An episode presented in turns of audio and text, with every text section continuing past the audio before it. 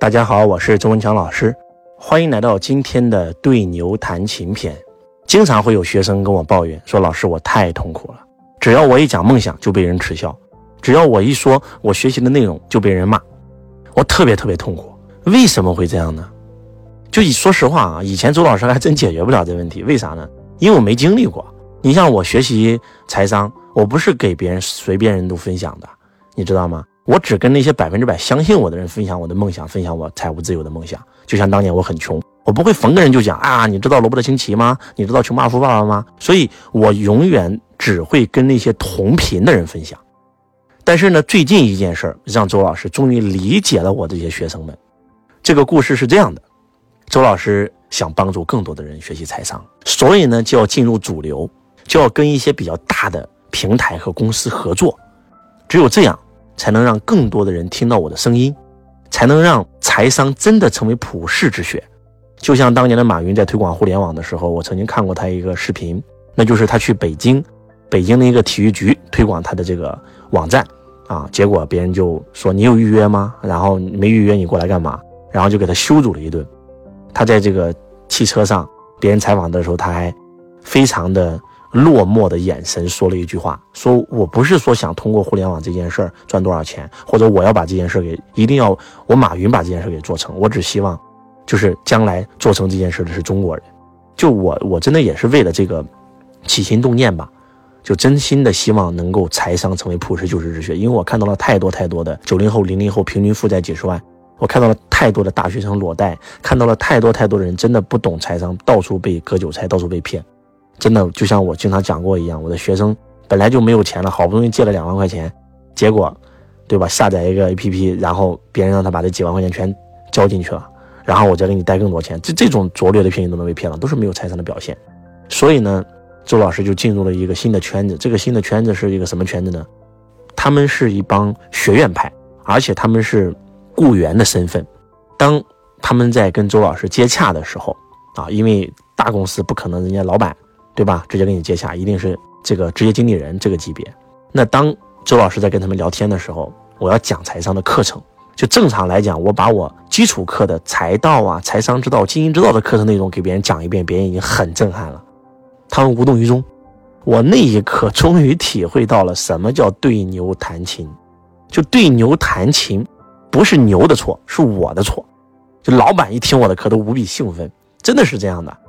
所以说就会发现他们的这个认知边界太窄，超过他们认知范围内的事儿他们都不接受。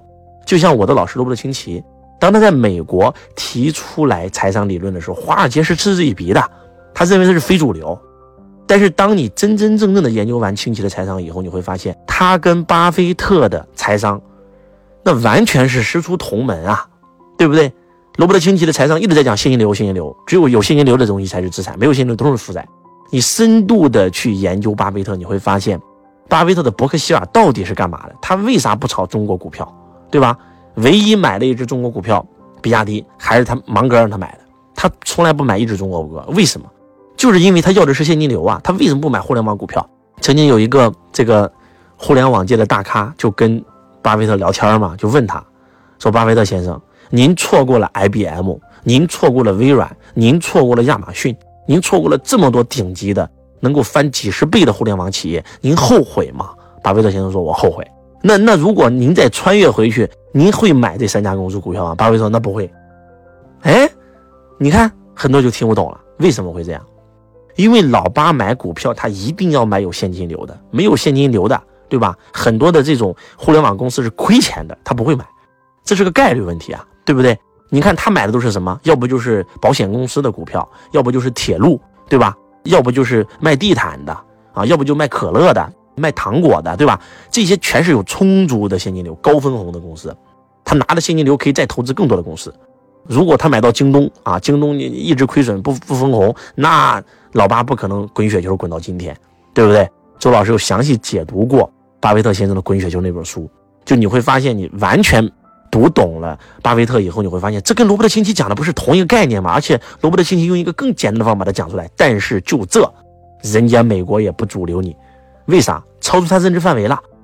所以说你会发现啊，在学院派看来，江湖派的东西全是忽悠人的。